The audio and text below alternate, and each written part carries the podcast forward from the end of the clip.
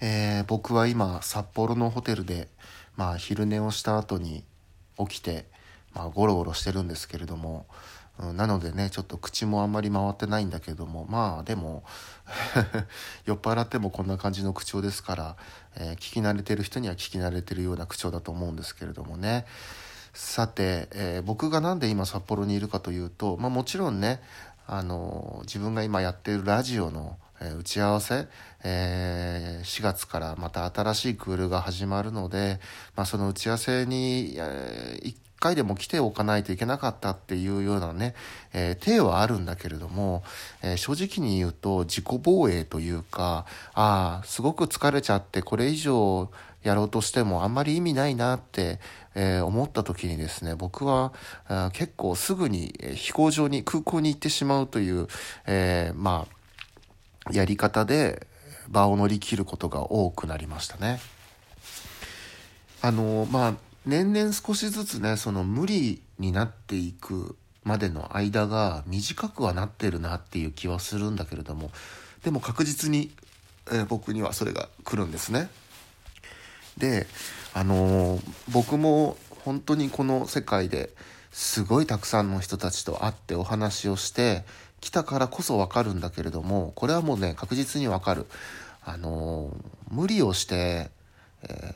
ー、ねあの何て言うんだろうその自分がやりたいことってもちろん僕にもあるし他の人にもあるんだけれどもそれを、えー、実現させようとして、えー、すごくね自分の体に無理を、えー、させて、えやっていくっていうやり方これはねもちろんありなんだけど、うん、ある時期を過ぎるとですね、えー、それももちろん大事なんだけど、えー、もっと大事なこと自分がこの界隈において、えー、楽しくね活動していけるっていう状態を作っていることの方がですねどっちかっていうと難しかったりするんですよね。うん、あの、まあ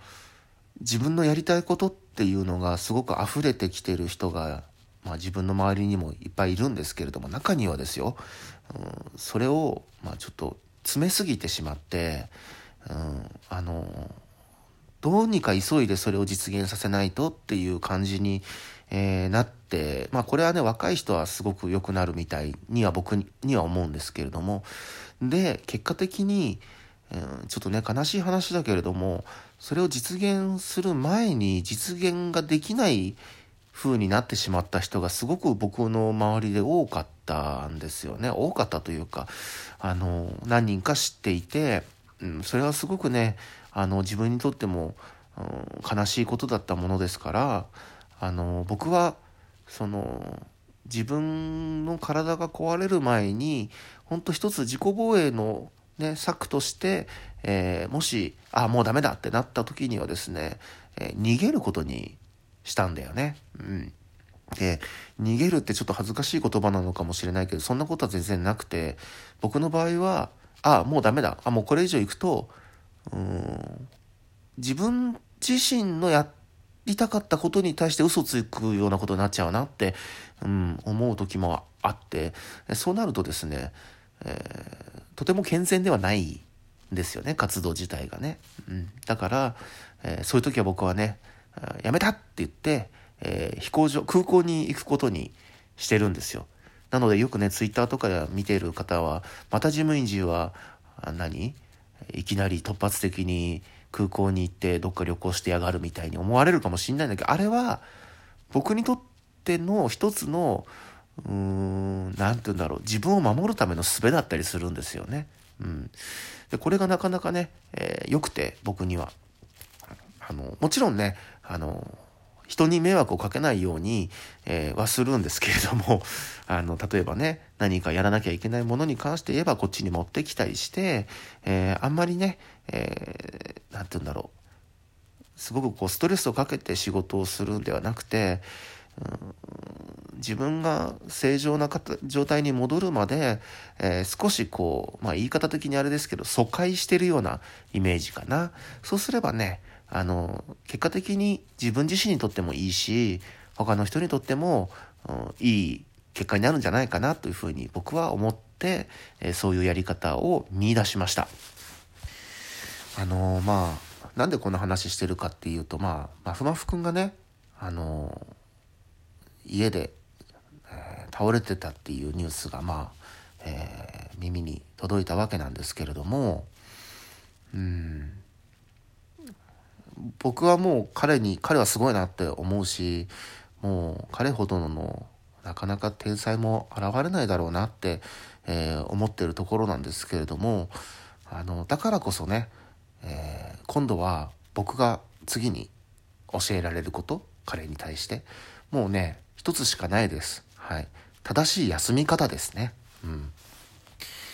あの僕が一つだけ彼に多分このね人生もうちょっと長くやらせていただいている分教えられることっていうのはもう音楽的なこととかね、えー、そういうことはもう全くなくて、えー、本当にただ一つ休み方だと思うんですよ。で僕もやっぱり、えー、なんだろうね何年前ですか？すごいその自分にやりたいことが多すぎてどうしようもなかった頃っていうのがあってその時はでもねその時はね動けちゃうんだよねやりたいことがあるからね。ですごく辛かった時期もあったんだけどそれも辛いと思わないぐらいのめり込んでた時期があったんですよ。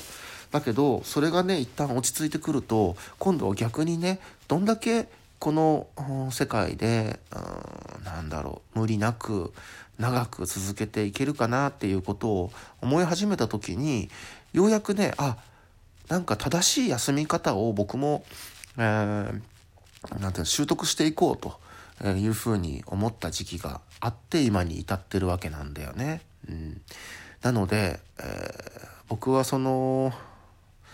例えば家に人を呼んでねみんなで話してもらうっていう機会を作っているのには理由があって、えー、まずはね、えー、みんなに楽しんでもらえる場所ができたらいいなっていうこととあとはちゃんと栄養のあるもの食べてほしいなっていうものとあともう一つが、えー、この人とこの人があったら出会ったら次にどんな世界が生まれるんだろうっていうのを僕自身が見せてもらいたいからっていうこの、えー、理由があって、えー、まあそそれそれをやってるっていうことでも何て言うんだろうなやり方をね少しもう少し上手にやってもらったらみんな嬉しいのになっていう風なところがあるよね。うん、まあでももちろんあのー、第一に早く元気になっていつものように人懐っこい感じでね接してきてもらいたいなというふうに思ってるしもちろんねファンのみんなも、うん、彼の新しく生み出す音楽とかあとはこんなことやったんだって驚かせるサプライズ的なね、えー、そういった、エンターテインメント性みたいな部分もあるし、えー、ぜひね元気になってほしいなというふうに僕は思っています。うん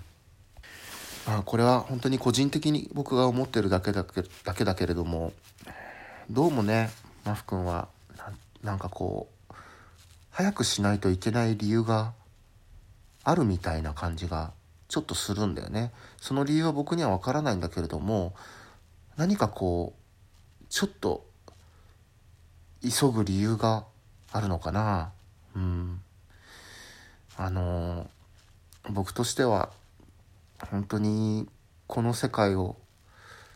ここまで立派なねものにしてくれた功績としては第一人者であるマフ君なわけですからあのその今までね、えー、突き進んできたやり方を続けていけるように僕もちょっとこれが本人にと本人にはまあ別にねあの LINE も LINE とかメッセージは送らないけれども、うん、そういうあたりではあの本当に心からね、えー、良くなって、えー、またこの世界を動かし続けていってほしいなというふうに思ってます。はい。